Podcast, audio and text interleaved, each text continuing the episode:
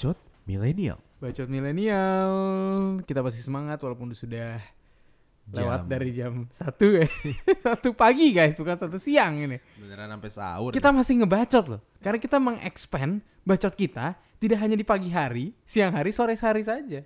Tapi juga Malam menjelang pagi dan pagi menjelang sahur. luar biasa ya. Kembali lagi barengan bersama Bernhard Paras dan Anton. Reynaldo. Wih, udah gue bantuin tuh depannya tuh. Siap. Hari ini kita bakal bahas apa sih Ton? Kita akan bahas yang udah kita janjiin kemarin nih Mm-mm. tentang karir-karir yang tak lazim sebelumnya. Waduh, apa tuh? Apakah karir gue lazim?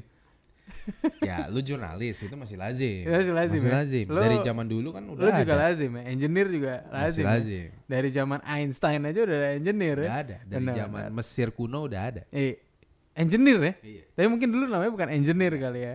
Apa? Tukang Eh, bangun. Tukang bangun. Tukang ulik. Oke. Iya. Nah, hari ini tuh judul podcast kita adalah lazim berkarir sebagai pro gamer Content creator. atau stand up komedian. Nah, ini kan suatu job-job baru ya. Ya. Gitu kan bahkan podcaster aja dulu belum ada gitu Belum loh. ada. Orang masih denger radio kan. Iya. Sebenarnya podcast tuh lo setuju gak sih kalau podcast tuh menggantikan radio gitu? Lebih Dari segi ya? substitusi iya benar benar. Substitusi ya, oke. Tapi maksud iya. Radio gue- online ya, radio online. radio ya. online kan radio soalnya menurut nih ini preferensi gue pribadi ya Hmm. gue kalau dengerin radio gue lebih suka radio yang konvensional Iya. karena kalau radio online pilihannya tuh gini loh lo harus dengerin tuh penyiar plus lo juga harus dengerin musiknya sedangkan kalau di dunia nah itu udah ada nguap Anton Lanjut. Nah jadi kalau kalau kalau di dunia digital agak aneh aja sih menurut gue lo ada radio digital tapi lo muterin musik dan gua harus nunggu gitu sampai si penyiar ini ngomong gitu loh. Aneh aja sih menurut gue. Jadi kalau gue sih lebih prefer ya lo dengerin aja orang ngomong gitu dibanding lo dengerin harus nungguin musiknya lama dulu gitu. Benar. Karena orang bisa milih musiknya mau yang mana gitu. Itu Apalagi- sih kalau menurut gue. Apalagi zaman sekarang udah bisa milih customize. Jadi customize podcast and customize music. Betul. Iya. Betul. Lo bisa bikin playlist sendiri dan lain-lain gitu kan. Nah, kenapa kita bahas karir ini gitu kan? Kenapa ini penting? Karena guys, sebenarnya ini juga penghasilannya fantastis ya. Fantastis. Fantastis sekali gitu. Bahkan ngalahin kerjaan yang katanya engineer hebat gitu kan. Kalah. kalah. CEO juga bisa kalah ya. Oil and gas kalah. Orang guys kalah, Semua kalah. gitu ya. Nah, apa sih Ton? Coba dong kita bahas ini. Misal pertama kita masuk ke sektor game dulu nih. Sektor game itu, Bro. Kalau misalnya lu jago banget, lu bisa dapet 500 juta dari satu kompetisi bahkan. 500 juta ya. 500 juta untuk profesional gamer ya. Juta apa nih? Rupiah? Rupiah. Waduh. Bahkan bisa dapat belasan juta dolar juga loh. Kalau Iya. misalnya lo waktu itu gue lihat kompetisi Dota ya. Ya, kalau Dota scale-nya udah internasional ya. Ah, international scale lo bisa dapat belasan juta dolar, guys. Itu gimana ya? Lo kerja jadi engineer aja sampai lo pensiun kayak nggak dapat segitu ya. Ini satu kompetisi loh. Satu kompetisi. Ngaco loh. Nah, coba. Nah, tapi tadi kayak Anton bilang nih, kalau misalnya kita mau jadi pro gamer, itu nggak bisa yang biasa-biasa aja Nggak bisa. gitu loh. Karena kalau lo biasa-biasa aja pasti nggak nggak menang kompetisi dan memang sebenarnya sumber uang dari gamer ini tuh selain dari kompetisi, mereka juga dapat dari sponsor, Yap. dapat dari ads, dapat dari viewer juga Ya. bisa streaming gitu kan karena biasanya mereka lebih streaming ke Twitch dibanding streaming di YouTube. Ya, Jadi benar. sebenarnya channel untuk lo dapat duit dari segi bikin konten atau mainin game itu sebenarnya banyak. banyak. Cuman ya emang harus jago gitu. Kalau nggak eh, kalau nggak jago mungkin bisa sih ton sebenarnya ton. Tapi nggak signifikan. Tapi nggak signifikan memang Iya. kan kalau jago dia bikin streaming bisa, dia ikut kompetisi bisa. Iya. Kalau nggak jago menurut gue mungkin dia bisa bikin konten-konten lucu sih. Iya. Iya kan? Di YouTube atau Twitch gitu kan. Itu masih masih ada konten hiburannya Iya. sih menurut gue. Berarti bukan profesional gamer kan istilahnya. Iya, Dia berarti dapat bukan dari profesional gamer, Iya. mungkin uh, streamer kali ya. streamer. Streamer ya. Oke, oke. Tapi nih karena banyak yang main game otomatis ada bidang-bidang pekerjaan yang muncul juga Ya. karena ada demand game ini Iya. sendiri. Contohnya apa nih bang? Nah, yang pertama kalau untuk game itu ada game tester. Game Itu kerjaannya menurut gua, gue pernah Itu pernah, tuh? pernah bercita-cita menjadi game tester aja sih. Jadi ngetes ngetes game baru. gitu. iya, iya. Cuman cita-cita gue ini kandas. Saat gue tahu kalau misalnya game itu kan untuk fun ya. Iya. Dan gue juga memainkan game untuk fun dan kompetitif. Makanya gue suka game strategi. Iya. Gitu. Tapi saat lu sudah menjadikan game itu sebagai pekerjaan lo yang lo harus ngetes game, lo akan mengulang iterasi, iterasi, iterasi lagi untuk cari flow-nya kan. Ini kenapa nih game jelek gitu kan? Kenapa nih game gagal? Menurut gue there is no fun in it gitu loh. Jadi Iya, bosen ya. Jadi membosankan Iya. gitu. Itu pertama game tester, terus juga lo ada kerjaan pro gamer itu tadi, Hmm. terus juga ada pekerjaan kayak uh, apa namanya bukan tester lagi bahkan, Yep. tapi lebih ke streaming aja. Streaming aja Ya, dia ya. sebenarnya ngetes juga kan, dia be- be- mencoba beberapa cara gitu kan dalam memainkan game itu. Cuman dia nggak ngetes Oh. game tapi lebih ke lebih ke hiburan untuk orang yang nonton. Ranahnya lebih ke content creation sih Iya, kalau gitu. Oke. betul, betul. Siap. Oke, untuk game kayaknya udah cukup komprehensif ya. Udah cukup komprehensif sih. Nah, selanjutnya nih. Tapi lo sendiri gimana tan? Kalau lo cabut jadi engineer lo mau jadi jadi gamer aja nggak? Duh, kayaknya gue kurang berbakat deh buat jadi profesional nih. Iya, gue main FIFA aja kayak kalah kalah. ya sama gue. Gimana mau jadi game? iya iya benar-benar. Tapi gue masih ada chance kayaknya ya. Lu ya untuk skala gamer pejaten masih bisa. Iya. Gue kalahkan orang-orang pejaten aja lah. ya. Siap. Next, kedua ada content creator. Content creator. Apa ini content creator, Ton? Content creator. Intinya sih ya yang bikin konten ya. Hmm. Konten digital ini kan ada banyak banget. Kayak YouTuber, podcaster, bahkan komik-komik online itu kan juga konten yang Iya, iya. dikonsumsi sebenarnya. Jadi nggak harus video ya. Nggak harus Sebenarnya video. content creator tuh bisa artikel pun termasuk konten kan? termasuk Iya, foto pun termasuk konten. Jadi sebenarnya nggak cuman video ya. Nah, cuman ini kenapa, Ton? Content creator kok menarik?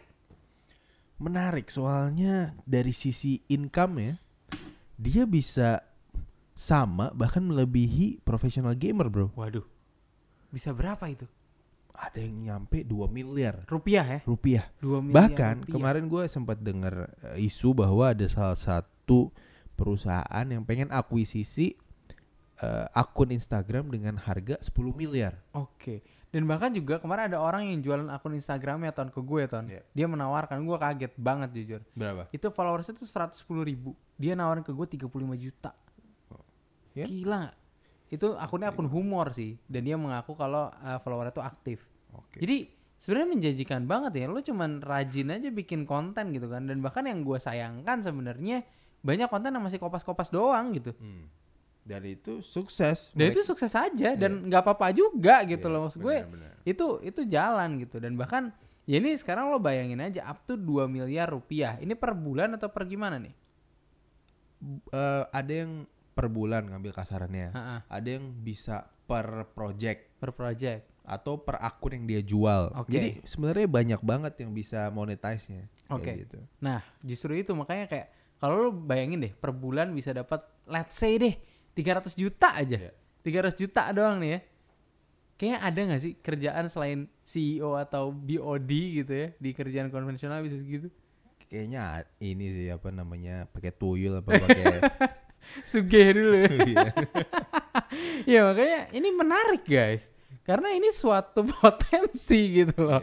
Untuk untuk uh, kita dan kita jadi sadar kalau misalnya nggak cuma pekerjaan konvensional aja dan bahkan di sini nggak ada karir pet ya Nggak ada sebenarnya karir pet. adanya cuman kalau YouTube tuh adanya yang kayak apa namanya yang badge badge itu yang lo dapat silver badge Oh, Gold. itu based on subscriber lo. ah, ah, Ah, jadi jadi itu bukan karir pet mungkin ya bukan. itu lebih ke achievements kali ya. achievements. Tapi Achievements. balik lagi untuk bisa dapat rewards ya lu harus bener-bener jago, lu harus bener-bener ngasih sesuatu yang bikin orang tuh demanding Iya. sama konten lo. Ya, cuma balik lagi sebisa mungkin jangan kopas lah. Iyalah. Bikin yang Bikin bagus aja, bikin yang original Benar. gitu kan. Karena kemarin juga kan sempat lah otentik. Iya, Nah, sempat ada masalah juga di YouTube karena kan salah satu content creator terkenal tuh namanya PewDiePie, ton. Si PewDiePie ini itu kalah sama salah satu akun YouTube dari India. yang hampir semua kontennya tuh kopas. Hmm. Jadi kopas TV show TV show India. Jadi maksud gue di situ menurut gue harus ada regulasi yang lebih ketat sih tentang pengkopasan ini dan yang sempat jadi hangat juga adalah covering lagu. Covering lagu. Covering lagu kan di YouTube banyak banget nih. Yang jadi masalah adalah saat lo ngupload tuh cover sebenarnya gimana sih skemanya gitu kan? Karena sebenarnya gini loh. nggak apa-apa juga nggak cover karena kan itu sebuah lagu yang lo mungkin berekspresi kreativitas di situ kan. Cuma mungkin ada satu celah di mana sebenarnya yang bisa ditutup kayak kalau lo mainin lagu Maroon 5 ya udahlah kalau gitu misalnya dari klik misalnya 100 klik lo dapat 100 juta ya mungkin Maroon 5-nya dapat 50% atau berapa gitu karena lo mainin lagunya atau misalnya eh, lagu-lagu Indonesia juga seperti itu gitu loh. Jadi itu sih menurut gua. Jadi yang paling penting jangan kopas aja sih Setuju gue. gitu. Dan kalau untuk itu mungkin diatribute kali ya kalau Yep. misalnya ada konten-konten Kredit tuh siapa? kredit tuh siapa itu penting banget. Nah itu dia makanya kita nge podcast ya. Ya. Tapi jujur kita nggak nyari duit di sini. Kita lebih iya nggak nyari duit sih. Iya, jadi ini bukan kalau menurut lu ini bukan pekerjaan ya, Bukan. Menurut ini lo ini lebih apa? ke hobi. hobi ya. Lebih ke hobi sih. Ini Lebih ini hobi. menghibur kita sebenarnya Nah, guys. Jadi sebenarnya kalau jujur podcast ini pertama ini ajang buat belajar sendiri sih buat gua sama Benhard juga. Dan untuk sharing juga Dan gitu untuk apa sharing yang kita juga tahu, apa yang kita makanya kita pelajari. Eh, terima banget kritik ya. ya, Kita benar, terima benar. banget kritik, opini, saran gitu dan senang banget karena di sini sebenarnya kita sharing apa yang kita tahu dan kalau kita salah ya nggak apa-apa. apa-apa. Dikritik aja. Justru kita butuh dikritik. Bener butuh banget. diberi masukan. Bener banget. Nah, makanya sekarang juga di Indonesia kan udah banyak youtuber, podcaster online komik gitu kan. Iya. Nah, cuman memang pekerjaan-pekerjaan ini kadang tidak lazim dengan orang tua gitu kan. Iya. Karena itu tidak ada di zaman mereka gitu. Ngapain orang ngomong depan kamera tiba-tiba dapat duit tuh? Ini pasti dianggap diang, diang- dianggap anaknya ngapain nih dapat duit dari mana nih gitu kan. Jadi mungkin butuh pengertian ya untuk orang tua ya. Nah, yang terakhir nih stand up comedy, Ton. Yang Stand up terkadang suka dipandang sebelah mata nih. Tapi sebenarnya gimana penghasilannya? Penghasilannya cukup gede, Bro. Kalau yang sekelas-sekelas jago itu udah bisa puluhan juta bahkan ratusan juta sekali manggung. Waduh, sekali manggung ya? Sekali manggung. Waduh. Bahkan stand up comedy ini kan efeknya berasa langsung kan. Dan enaknya bikin lu cuman orang ketawa, bikin orang happy. Iya, dan enaknya lu cuman pakai mic sama lo bawa badan lu aja istilahnya gitu kan. Gak perlu pakai edit-edit kan? Gak perlu edit. Bahkan kan kalau pemain band 50 juta aja lu butuh bawa alat musik apa segala macam ini kan. Ini cuman bawa badan lo doang sama satu mic dan speakernya. Iya. Lo dapat sa- hampir sama dengan ngeband gitu. Yep. Dan lu nggak usah bagi-bagi ke siapa-siapa. Karena biasanya personal kan, iya, individu. kan iya biasanya lo bagi sama manajer lo aja udah gitu loh. Selesai gitu kan. Jadi ini salah satu pekerjaan yang menjanjikan juga gitu dan di Indonesia mungkin yang terkenal terkenal kan kayak Raditya Dika, Iya. Panji, Ernest kalau di luar ada Greg Dean gitu Hmm. kan. Ada apa tuh Kevin Hart. Yep. Nah, jadi sebenarnya yang gue lihat ya dari pekerjaan-pekerjaan tidak lazim ini banyaknya lebih ke entertain sih Ton. Knowledge worker sih kalau menurut gua. Hmm. Jadi mereka itu menggunakan kreativitas mereka, daya nalar mereka untuk menghasilkan sesuatu yang bisa eh, apa namanya meaningful buat orang lain. Bahkan men-challenge em, wawasan orang lain, ide-ide orang lain. Dan terkadang orang juga suka karena related sama dia. Related sama. Ya gak sih? Ini setuju gak sih teman-teman bacot milenial nih? Lo dengerin kita nih gara-gara related gak sih? Iya. Karena kita sesama milenial dan kita tidak mau kita direpresentasikan oleh orang-orang yang mengaku milenial gitu kan? Seperti bapak-bapak itu. Oh, udah lama gua Udah nggak lama gue nggak ngomong bapak-bapak itu itu, ya. iya. Oh, iya. Jadi ini ini salah satu caranya sebenarnya. Dan Benar. Gue pengen sih sebenarnya gini di sini kita ngebuka mata gitu. Kalau misalnya pekerjaan tuh tidak hanya harus lo meniti karir dari bukan bukan dari bawah maksud gue dari harus nunggu kerja di perusahaan lu kalau nggak dapat kerja di perusahaan berarti lu nggak kerja gitu. Itu menurut gue salah satu stigma publik yang salah sih. Iya. ya kan? Karena lo bikin konten aja bisa gede banget duit yang bisa lo dapat sebenarnya gitu loh. Tapi jujur nih, misal lu jadi orang tua, tiba-tiba nanti kan lu punya anak nih.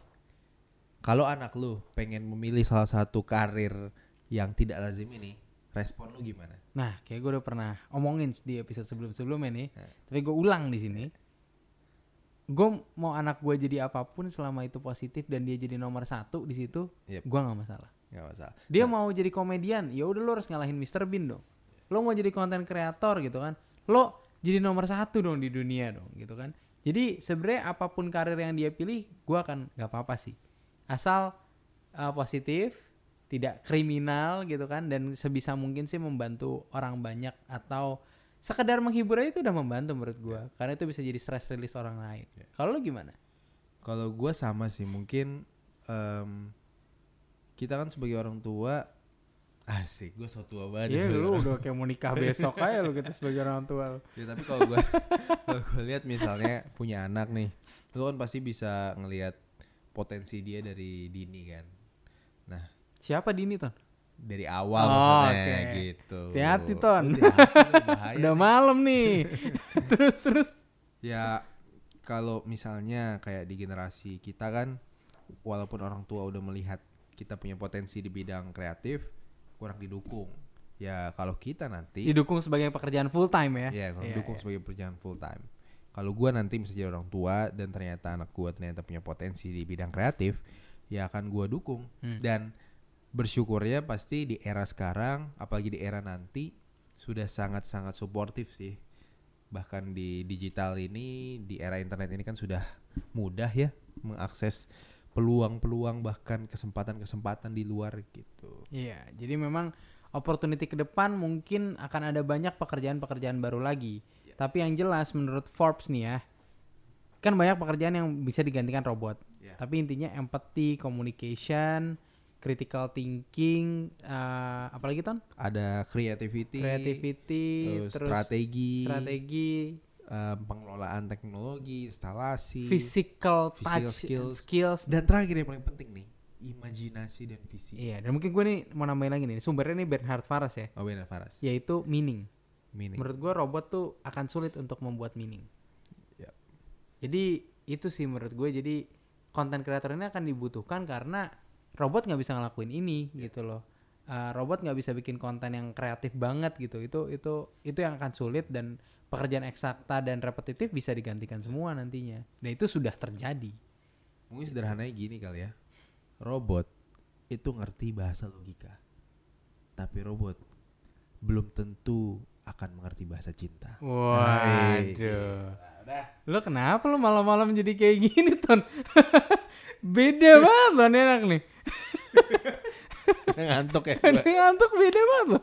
Kenapa jadi gombal kan? Sayangnya cuma ada gua nih. salah gua salah. Salah banget ya, tapi nggak apa-apa. Jadi teman-teman di sini gua harap lo terbuka sih dengan ini dan em, jangan terpaku dengan pekerjaan-pekerjaan konvensional aja. Dan memang kita di sini sebagai generasi milenial kita harus bisa menjadi pengubah dan pendobrak job-job baru gitu ya. Dan kita bukan sebuah generasi yang menunggu pekerjaan, tapi kita harus bisa membuat pekerjaan tidak hanya untuk orang lain, tapi bisa juga untuk diri kita sendiri. Gitu. Oke. Setuju. Oke, itulah sepertinya untuk episode kali ini ya. Ya. Episode yang selanjutnya apa nih Ton? Masih bahas kerjaan nggak?